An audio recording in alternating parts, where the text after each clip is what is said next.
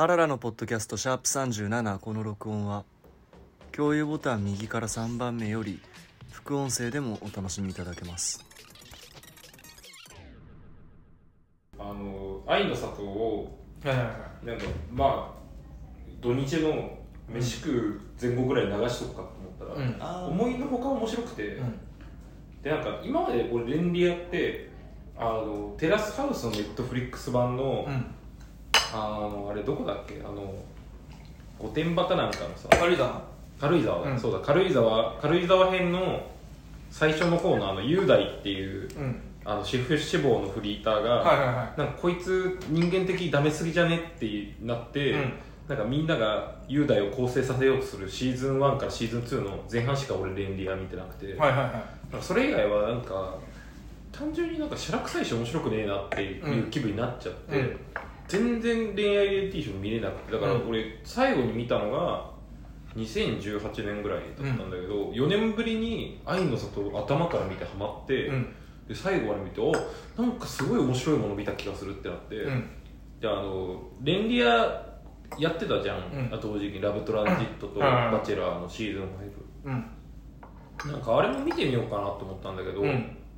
なんか普通に1話見てちょっともういいかなみたいな感じになって、うん。なんで「愛の里」だけ全部見れたんだろうって思ってたらそうみあの坂本見てたっていうそう。うん、全然便利を見れなかった。けどそうだから見るなんか話すのかなと思って見たらうん。まあえらくハマったよね。そうそうそう。だからあれは思った。連理を見ない人がハマれるコンテンツになんでなってんのかっていうのがすごい不思議で、うん。で米ちゃん結構見てんじゃん、うん。あのえっ、とテラスハウスから始まり、うん。バチェラーも見てる。バチェラー見たよ。だからあとあれも見た。あのピュアな恋してダメですかも見てるよ。何それ？あの愛えっ、と愛の俳優のでやってる。アベマでやってる AV 女優の。あああー。YouTube で切り出し恋愛リアリティショー。まだ見てるよ。へえいやなんかその恋愛リアリティという枠組みの中でのなんか方法論みたいなことは、ちょっと答え合わせになっちゃう気がするから、うん。先に俺言っていい、うん。俺俺ってかもう恋愛リアリティショーデビューだったからほぼ、うん。あれ。一回も他の見たことない？なんかね一番最初のテラスハウスは見てた。ああ、うん。フジテレビでやってた。住岡里奈入りで見た。で あの頃さシンガーソングライター出る機運とかあったよね。好きなシンガーソングライターが出るテレビ番組として。以来見てない。劇中歌やってダウンロード1位になるみたいな。鎌倉の。だからまだ。そ謎の文化すぎる。台本があるんじゃあるのかないのか的な,、うん。なんかそそっちの時代のやつだよね、シンガーソングライターで思い出したけどさやっぱ藤原さくらいいよね。ああ向井君。向井君。あ向井結君終わった水曜日がえ明日がね最終回。あ木曜日なんだっけ？いや水曜日。えだから今日水曜じあじゃあ今日がゃん最終回。うわじゃあ前回のやつはあれ俺2回ぐらい見てるなあそうなんだ。声がいいやっぱり。うんいやなんかねたたつまいがいいんだよな。あだから藤原さくらのあ YouTube チャンネルも登録しちゃって、うん。あの何してんの？カバああそういうことね、うん。はいはいはい。ーあのバラの花とかくるりの。なるほどね「明日晴れるから」みたいなサザンの カバーしてて全然原曲と違うってコメントあってそのコメントへの返しのコメントででだったらあのオリジナル聞きに行けよっていう。そ の山川みたいなえ本人がしてんのそれ？え違う。あのファン同士でやってあファン同士でやってんの？びっくりした。本人がそこになんかこう裾野の広さを思い知ってうん。藤原さくら。普段そのカバーとかを聴かない人まで聞きに来てるんだっていう。なるほどね。そうそうそうそう。であのファイトソングも藤原さくら出てたし清あ原いはいはいかはい。岡田秀和の脚本の、あじゃあ結構女優業やってんだ。いやだってそもそもその月9でバラエ抜擢が一番最初だから、佐藤健の相手役だっけ？いや福山さあの月9ラブソングっていうのがあってあそっか。うん。それのアミューズ入って藤原さくらが、うん。その一発目が、うん。そのアミューズの福山雅治の、まあ、言い方悪いけどバーターみたいな感じで、いえいきなり女優デビューで、まあ、ちょっとそれでバーンと売り出そうとしたけど、で一回潜伏期なんだよ。それがでもだいぶさ昔よね。2015とか2016とかでしょ、でそっからまたもう一回来て今。藤原さくらの一番有名な曲って何それがないんですよ。あそうなんだ。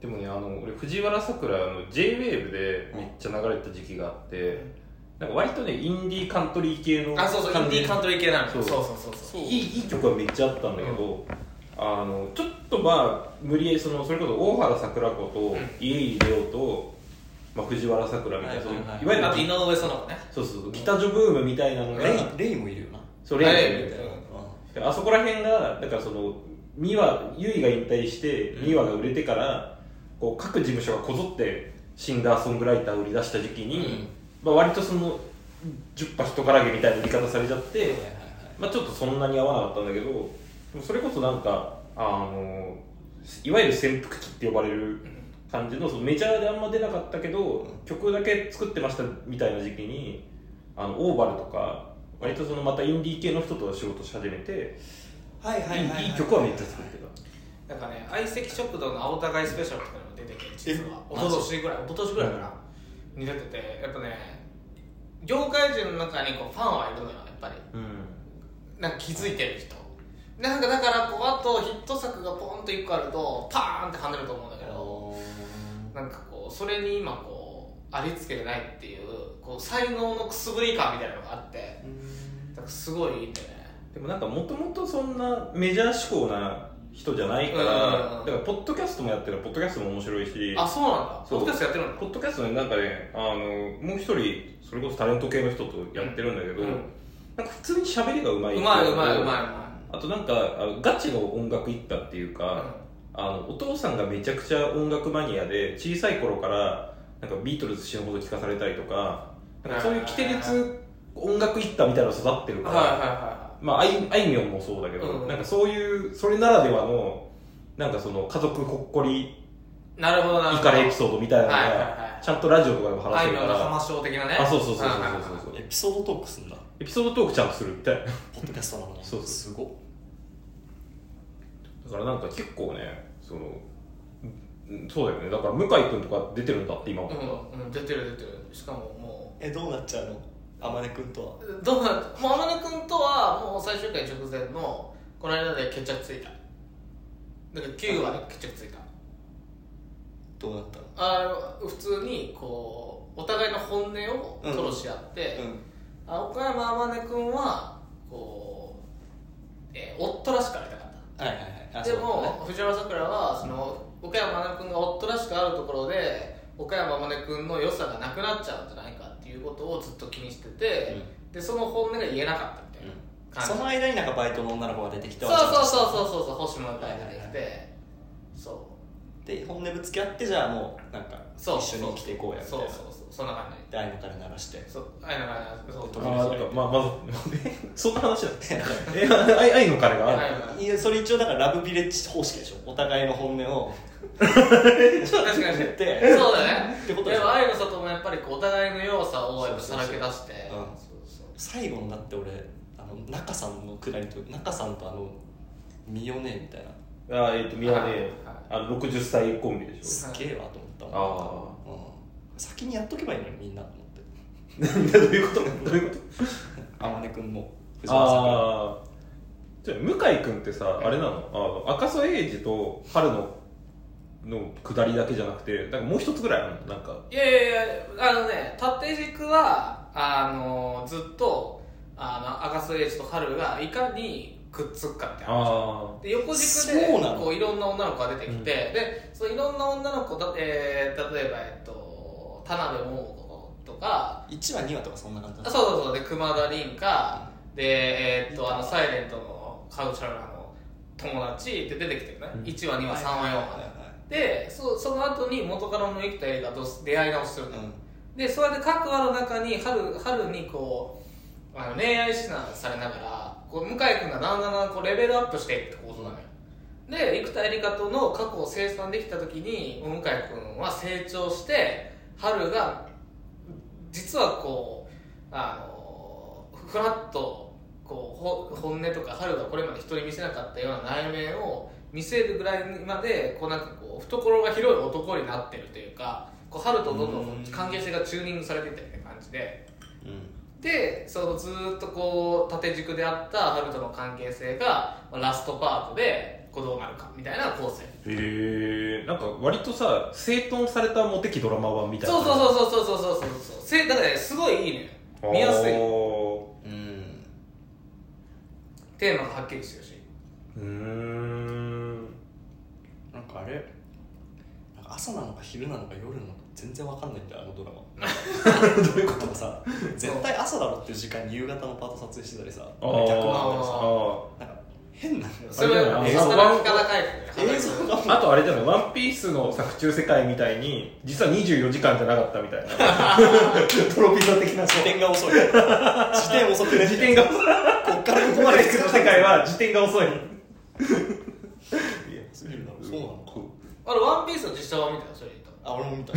見たの？面白い。えめちゃくちゃ面白い。めっちゃおもろかったなやっぱりこう渋谷に渋谷の OH に出た、うん。面白くないものを面白いとは言えないっていう小田栄一郎のあのああはいはいはいはいやっぱねやっぱねちゃんとねちゃんと脚本してた。へえそうだね、うん。脚本だねあれはね、うん。なんか普通に違うし。そう原作と違うやっぱあそうなの？映像あでもなんか見たあのあれでしょ？いきなり酒場開けるとナミとあのウソップがいきなりいるみたいな感じなんでしょ？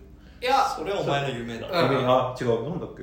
これ真空ジェシカのラジオで聞いた。じゃあ真空ジェシカの夢だ。夢だ。もうスパーあったのね、うん。ゾロとナミとそうそうそう、うん。一番最初のところは大体それでやるんだけどなんか結構バギーとかがつついてきたりして。ああバギーってもうちょっとあれ？いやバギー倒すじゃん。あででなんかしばらくぶりに会うじゃん。なんか、はいはいはい。インペルタウンとか。でなんか普通になんかバギーがあついてる。なんかバギーにあいつのいあの魚人族の居場所を吐かせるみたいな。あのがあったね。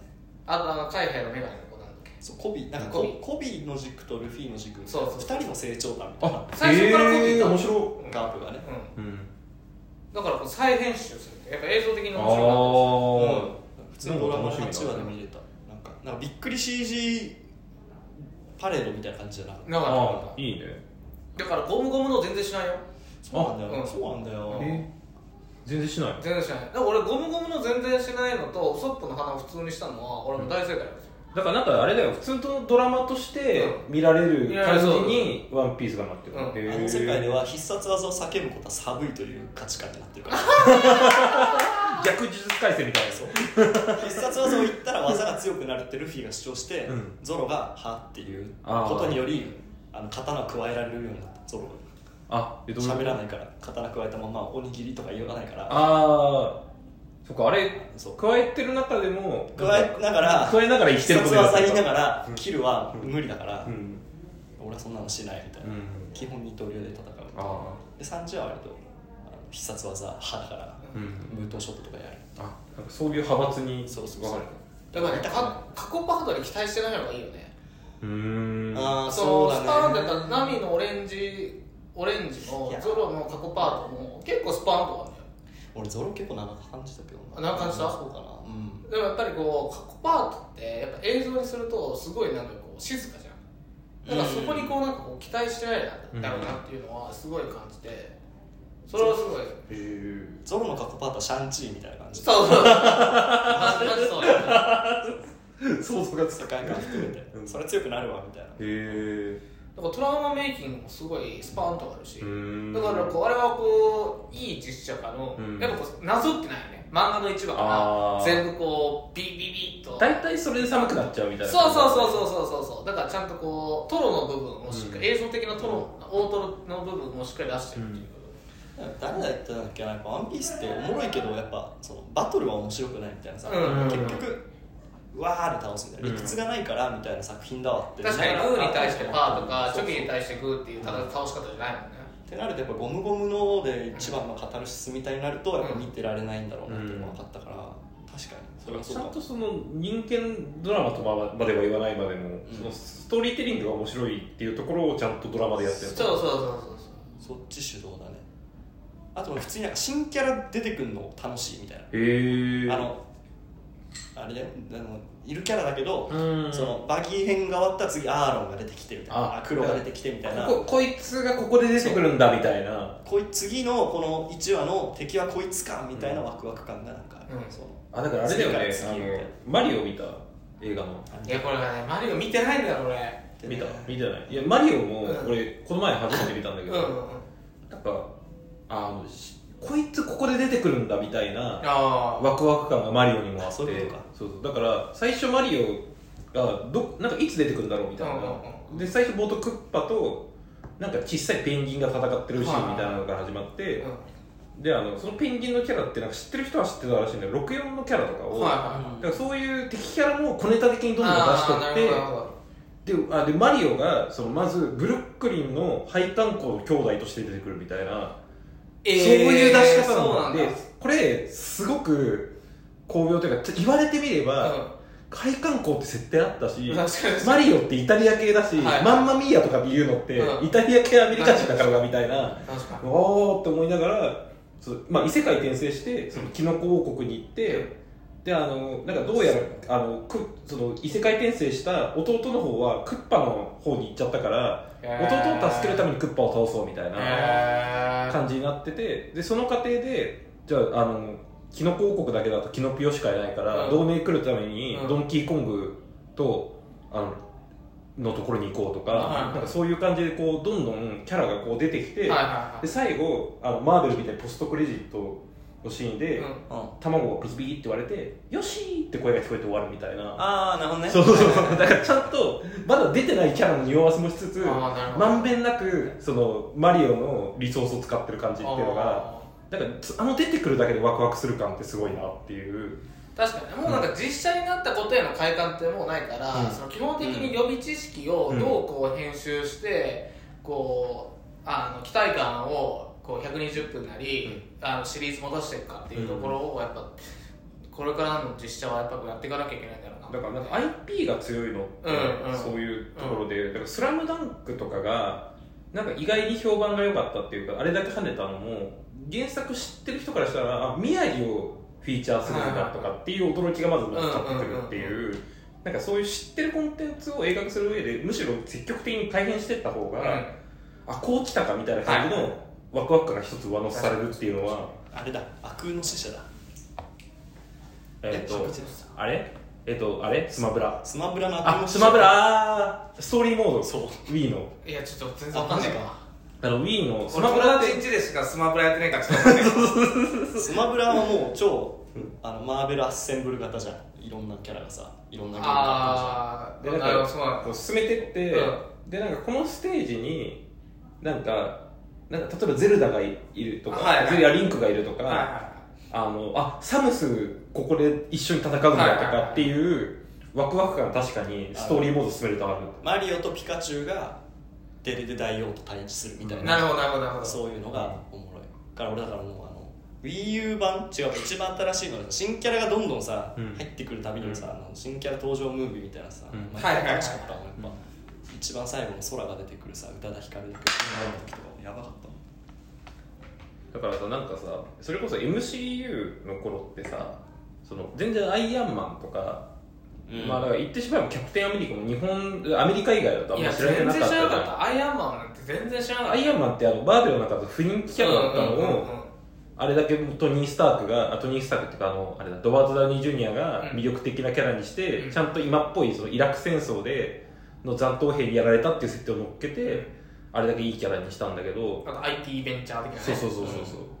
であとガーディアンズ・オブ・ギャラクシーも、うん。もう本当にあの埋もれてたコミックスを拾ってきてジェームス・ガンが、あのいい感じにイラ実装したみたいなので、なんかそういうマーベルってリソースはあるけどいや実はスパイダーマンと X メンしかそんな知られてなかったよねみたいなところをなんかちゃんと今っぽい設定とかその俳優とのキャラクター性みたいなのを乗っけることによってなんか全く新しいヒーロー映画として出していく感じだったけど、もう今それがどんどんハレーションしていって、もうマーベル自体がブランドになっちゃったからなんか逆にもう味がしなくなってる感じがするけど、もともとみんな知ってて味がするものを別の形で出していくっていうのが今割と勝ち筋になってるなって感じにうん。がしたんだよね、うん逆にそれができなかったら実写化したところでってなるだろうしそうそう。だからあのそのジェームス・ガンがさあの今度 DC のさはいあのアクア新しいユニバース。アクアマンじゃなくてあのスーパーマンをリブートするんだけど。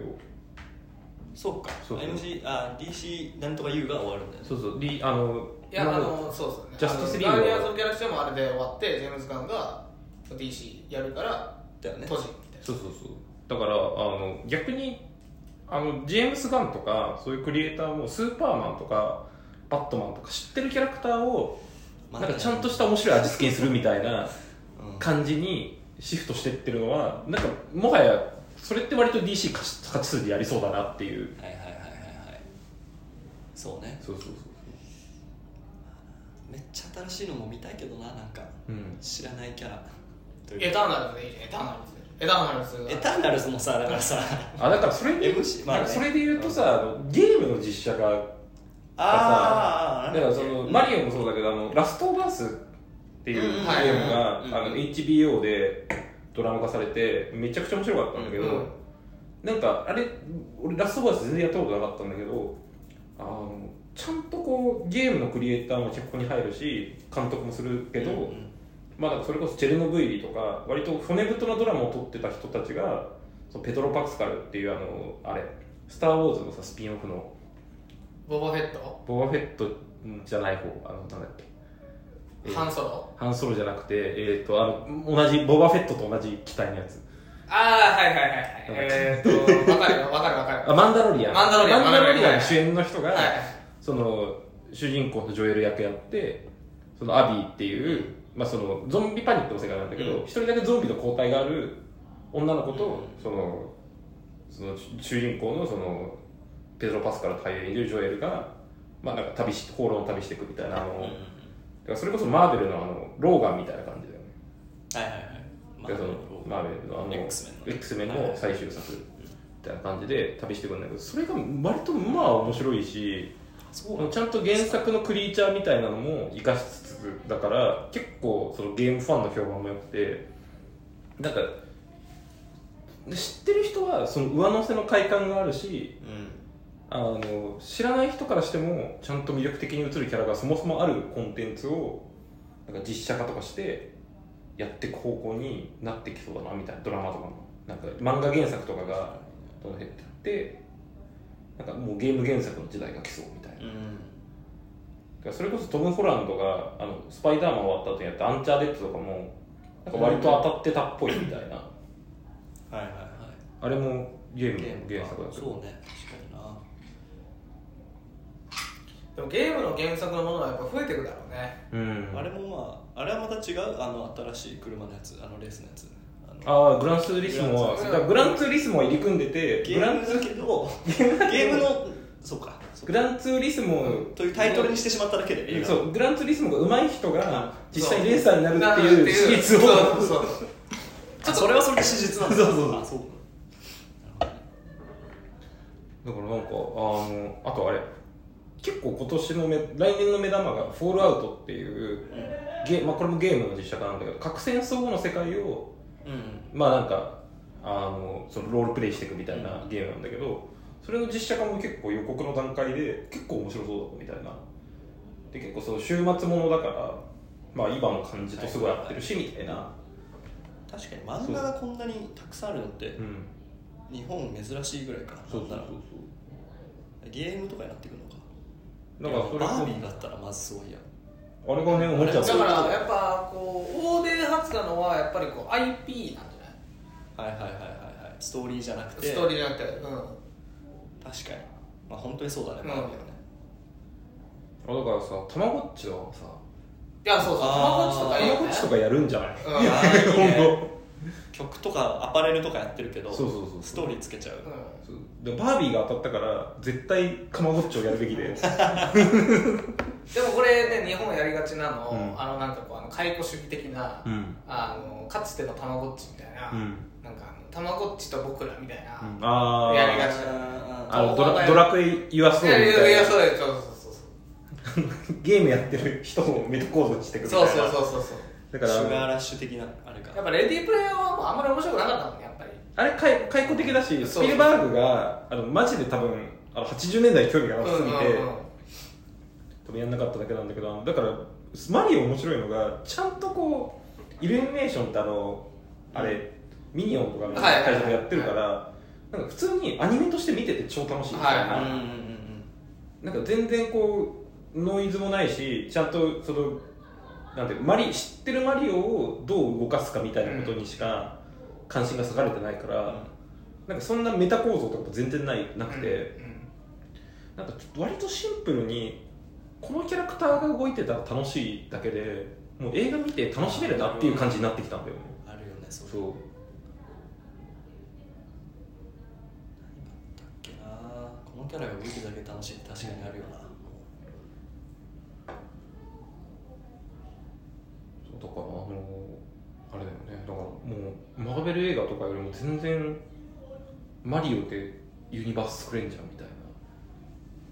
ヨッシーどんな感じなんだろうね。つっても別に実写化じゃないの。そうか。そうアニメだもんねアニメだ普通にヨッシーはヨッシーでいい。そうそうそう。びっくりした。あの普通にマリオがあの格好でブルックリンの街にいるっていう設定あででなんかすごい周りから笑い物になってるんだけどそりゃそうだよなっていう。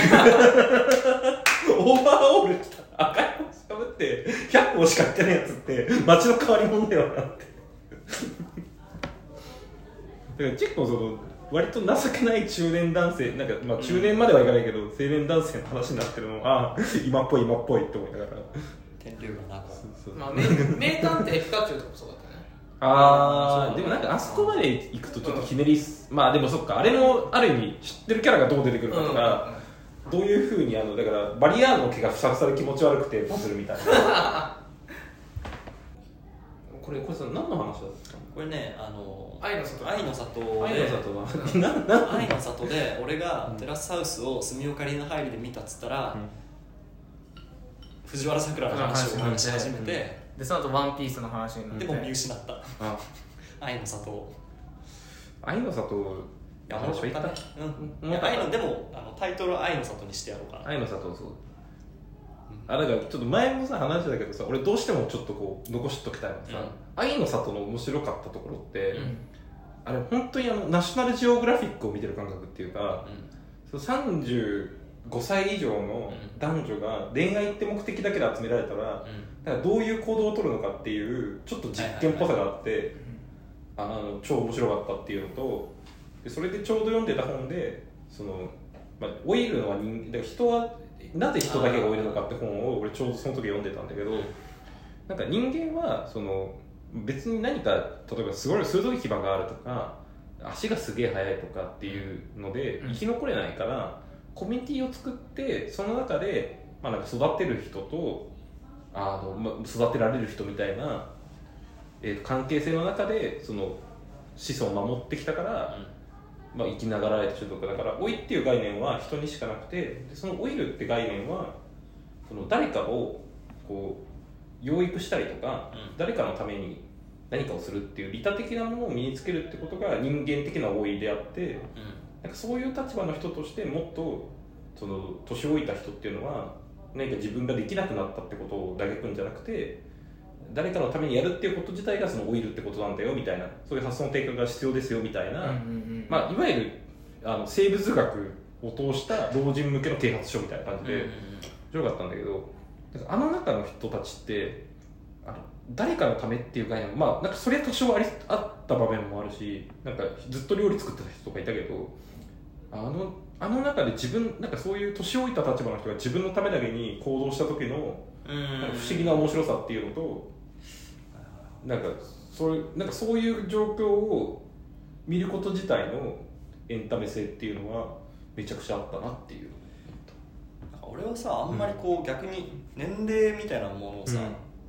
あんま感じなくて、うん。一番最初最後の中さんのうんコンビぐらいまでは、あまだよあ40代なんだみたいな、なんかそのでもなんか大人だからなんか唯一多分その年齢みたいなのが透けて出るのが、うん。なんか相手に対するなんか嫉妬しないとかさひがまないみたいなそういう感情の伝播によってこっちの心を揺れ動かすっていうことがそもそも存在してないっていうのがすごく安心して見れたんだよ。あだからそうしなんか俺嫉妬と揺れ動きと試すっていうのをエンタメで見せられたくないっていうのがあるから、ラブトランジットとか本当にそれが無理で、はいはもう心が痛くない。なんかそんなの現実だけでいいっていう感じになっちゃうっていう。なるほどね。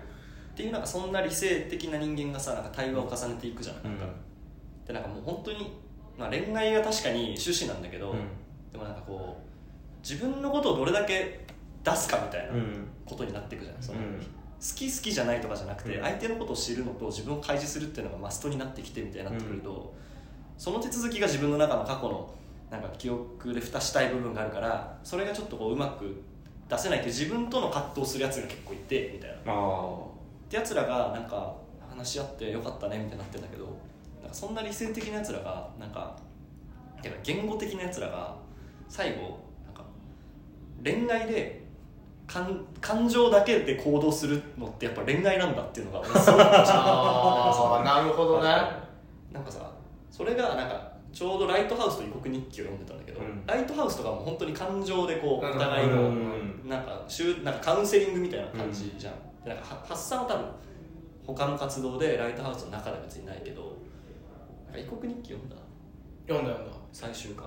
最終回読んで読んでない、うん。最終巻だから要はあの両親を亡くした高校生がその両親の、えーお母さんの妹のおばのところに転がり込むみたいな、うん。でもおたあのほ保護者として振る舞わなきゃいけない人間がすごいこう人見知りだしあのじ他者人は他者とは決して交われないってことをすごく理解してるから、まあ、そいつ小説家なんだけどめっちゃ言葉でこう説明するみたいな。言葉で距離感みたいな測っていくみたいな感じなんだけどそいつがその愛してるよっていうことを伝えるまでに11巻かかるみたいな話あなで最終やっぱ愛情でももうそれがもう言葉にできなくて愛っていうものが、うん。でもなんか感情が最後の最後でわっとなるみたいなのがなんかそっちにすごい似てた。んだからライトハウスっぽいなと思って見てたね最初は、うん。縁側で話してる感じとかがなんかこう、うん。あの韓国の大実家大変でみたいな。うん。でもなんか最後金あんな必死に振ってもう頭おかしくなるぐらいまでなるのってやっぱ恋愛なんだおもろっていうのがっていうのが俺の中で恋愛リアリティショー自己的にというか結果的にってことね、そうそうそう。の愛っていうものがこ自分からもう狂いに行くみたいな、う、うん。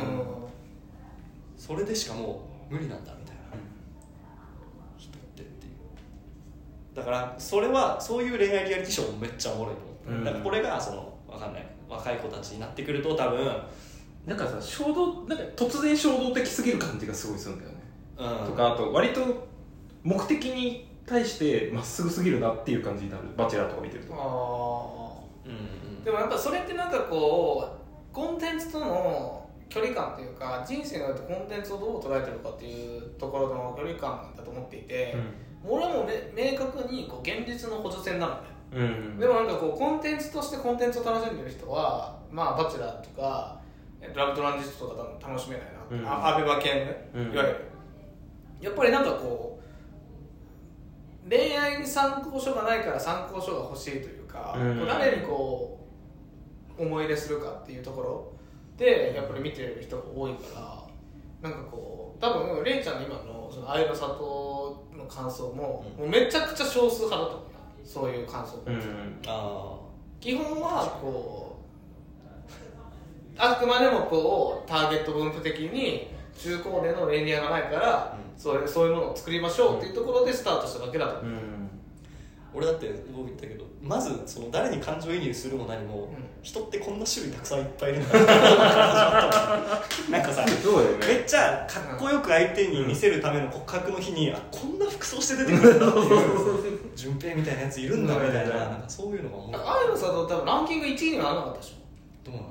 5位とかにはえでもなんかずっと割とロングセラーだったみたいな、はいはいはいであの結構多分受け入れられ方も俺ナショジオ目線の人い結構多かったと思っててあのすごいツイッターとかでうん。切り抜かれてバズってるの、アンチョビっていうさ あのイタリアンレストランの人が出てきて最高だったな。なんかずっとあのこの2人ぐらいに自分は好かれてると思い込んでる人みたいなのがでそれは思い違いだったガーンみたいなアンチョビ劇場ね。アンチョビ劇場みたいな演出がツイッターでバズっててうん。多分それで見始めた人がすごい多いと思う。ああなるほどね。うんだからさい割と配信当初ってそんな話題にならなかったけど、うん。多分ツイッターで、まあ確かにこう当初は話題なかったけど、徐々に来た感じは。ある、やっぱ誰かを好きになるとか応援したいとか、逆に誰かを嫌いになりたいみたいなモチベーションで見ることが多いのかね。なんかそのいやだと思うねだと思う。誰にこう共感軸を置くかっていう。あっていう意味ではやっぱそのあでもそうか。逆にお大人の人たちがみそれができるひ初めてのなのか久しぶりなのかのターゲティングそうそうそう。でっていうだけだと思う。そのスタートは。あなるほど。あ、うん。はいはい。だけどそれがこう結果論的にこ人生論みたいになってきたみたいなうそうそうそうそうそう。でもなんか割となんか愛の里みたいなのいいなっていう人いたわ上の世代の人で。ああその今やだからもはやどうやってこうパイパートナーがいない人とかはどうやって恋愛すればいいかわからないみたいな人がリアルにいて、でなんかそういう時に本当に愛の里に入ろうか迷うみたいなうん。話を何人かから聞いたことある。共同作業ってでかいよね。そう。なんかね。なんかさちゃんとみんな畑育ててるの偉いよね。なんか一緒に何かやるみたいなことってやったことないな。だって学校とはまた全然違うもんね。なんかそのうん。なんとなく一緒にいるとかじゃなくて、いうん。やあれめっちゃよかったんだよなんか何々話ちょっといいみたいな時のうんなん。か言ってほしくない側の気持ちとかが全くないっていうまあ、描いてないだけかもしれないけど、どうぞみたいな。いやそういう意味で言うと今回のシリーズの「バチェラー」はすごい面白いと思うよ。あ本当、うん。バチェラーってお前どっち？ひ一人なのどっち？男性が。バチェラー男性が一人。女性が一人の方がバチェラーやってる。なるほどね。だからこう今回の「バチェラー」はやっぱりこう不完全だからやっぱ男男の成長物語としても成成立してるのね。うーん。だからこうこれまでの「バチェラー」ってもう成長の余白がないところでこうどうこう陣取りゲームするかみたいな感じだったんだけど、どうこうストロングポイント出してウィークポイントを愛すストロングポイントを相手に伝えるかっていうこととウィークポイントをどうやって愛されるかっていう、はいはい。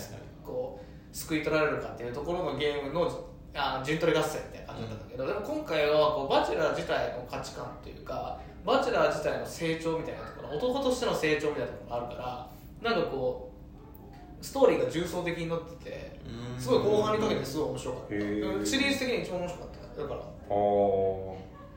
だからなんかこうえーっともういろんな人が言ってるもう決まってるのでファーストアタッチメントで逆に言うとそういう未熟だからこそ最初のあの挨拶挨拶パートというか、こう初見パートであもうこの子が好きだなっていうのはもう分かってるわけよ。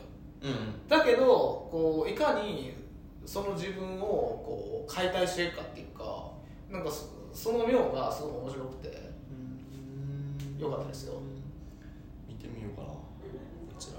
いやーまあ見るとしたら本当今だなであと今田耕司が面白くてあの 今の講師は面白いです 今田耕司にもっとひな壇番組の MC やってほしいなっていう。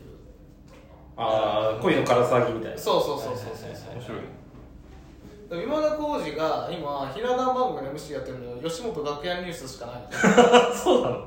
年に1回でしょあれ。も年にね年末1回しかないから。だから他にあって今田耕司やってないでしょ。あれだよ。もう。あれじゃん。スタンドアップじゃん。ああオールスター感謝祭？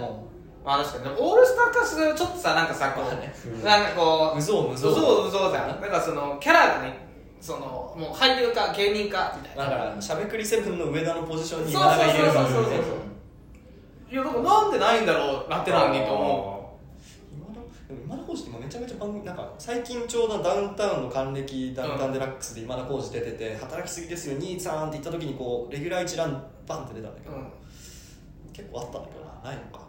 だからもうお笑い向上委員会のあの裏回ししかない、だから一時期さそれこそ俺たちが小中学生の頃ってさ、レッドカーペット茨城工事だったはいはいはいだからあの頃とかにさバンとそういうゴールデン番組あったら、うん。またちょっと違ったんだいや。よね今のポジションとかも。いやだから今田耕司に本当なんかこうなんかもたわしてほしいよ。今田耕司の冠って今ないんじゃない？うん。地方ねあるんですよ。あでも今ちゃん実はとかでしょあてかそうだよ。実はまた違うのでも実はとでコも実は結構こう V を見る時間が長いじゃん結構。ああいやでもさ、しあの行列も結局 V だったろしんすけ。あってなるとやっぱ工場委員会がやっぱり異常すぎて、うん。それ以前ってやっぱそんなないんじゃないの？かなしゃべくりとかみたいなことか、うん。だからでもヘキサゴンはだから発明だったと思う。あアナザースカイ。まあアナザースカイとファミあとリー。何でも鑑定団。はいはいはだ今の王子って一緒に隣で涙流せる人だからな。そういうことやる。い すごいよね。だからこうどっちもいけるじゃん。だからさんまは泣けないでしょ。松本人志も泣けないじゃん、うん。東野もだけな泣けない。よねそうなんだよね。割とこう温情派みたいになったよね。あそこのラインだとね。いやそう。でも今まですごいと思なんか。うわナウロマンティックも歌えるしね。でも俺小さい頃さ、うん。すごく印象に残ってるのがさ、うなんかその今田耕司を母親がテレビで見てて、んうん。今田さん毒がないからねって言ってて、はいはなんかこれ結構、なんかただの主婦が言った言葉なのに、うん。本質すぎるなって思って。なんか結局毒がないと IMC とかっていはい全然面白くないみたいな。なるほどね。やっぱりこう一発もんだからいいのかな。そうそうそうそう。だから多分それそれなんじゃないやっぱり。普通の主婦が見てても思う毒のなさっていうのがなんかこの人に総合司会やらかやらさなんかやらさせてもなんかすごい面白い跳ねる番組にならなそうっていう感じになるんじゃないかなっていうのをちょっと確かに今田耕司がそういう番組やる前に多分川島がやるだろうし、うん確かに。もしそういう枠ができるんだったらさ。なんなんかこうなんて言うんだろうな。でも川島でもなくトンネルズでトンネルズさんまトンネルズとかさんまでもないみたいな。なんかこう、うん。微妙なこうマイルドラインがこう見てて心地よかったんだよねああなんかそれこそ配信番組とかでありそうだよね、うん。なんか。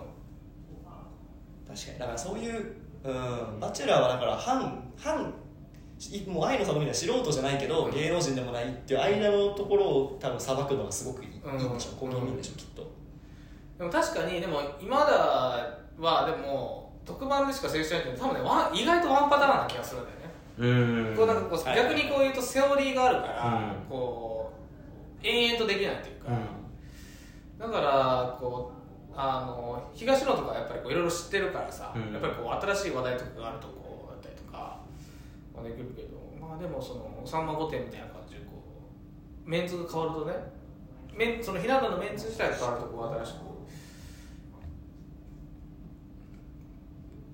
57今の工事確かあ今のこっち57なの？よ多分。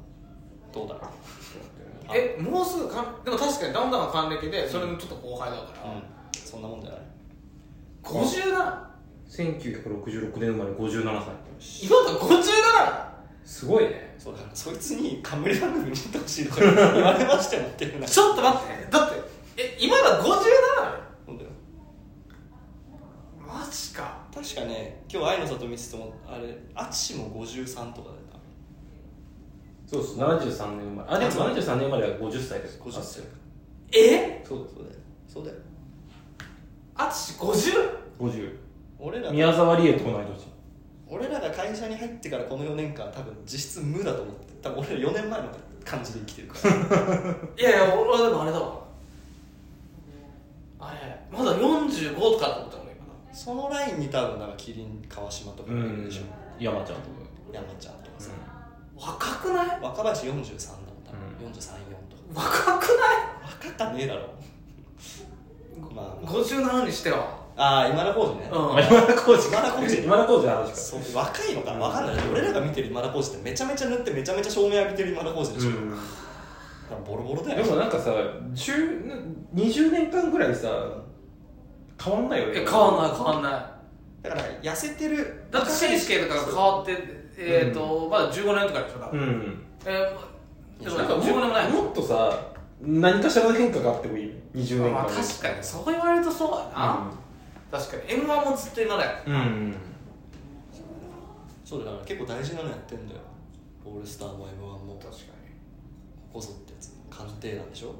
鑑定なんでだよ鑑定なんロケは行ってないからだからなんかちゃんとさばなんか適切にさばける人ってこ確かに確かにな、まあ、こう言ったらあれだけど俺もなんか半年前ぐらいに今田耕司について考えたことあったわ。なんかその本当にいて当たり前すぎていやそう。爆笑太田とかは結構生きてて目にするじゃん。とあああれ？じゃあなんか次の世代のタモリ的な存在ってこと？俺だからそうあのタモリ論でね書かれてたけど。今田耕司となんか劇団一人はなんかたまに思い出さないと思い出さない人なんだよななんか。なんかさぎでもさ劇団一人はさあるじゃんなんか。あの起伏が、うんまあなんか浅草キッドとかあったからわーってなったけど、うん。いやテレビとかでだってなんでかわからない。なんか土田とかも割と印象的に残るというか。ああでもなんかそれ多分浴びてる劇団一人の違い。見てる劇団一人が違う俺毎週俺さ劇団一人とさ関ジャニの村上君がやってるさ午前0時で見てるんだけどさ。いやだからそう、ああいう番組であ劇団一人がなんか2人で無視やってるみたいなのすっごい新鮮なの。であれね劇団一人がオープニングトーク大体するみたいな感じでだから本当になんてことないことをずっとあの感じでやってるからなんかああ劇団一人だなみたいな。劇団一人ってなんかたまに顔もなんか思い出せなくなるから劇団一人って今の子それ違っても分かんないいやいやいや分かるでしょいや分かんないと思う、うん。顔が今田工事面白いね。もう。もうそろそろ。そろそろそろそろもういいやって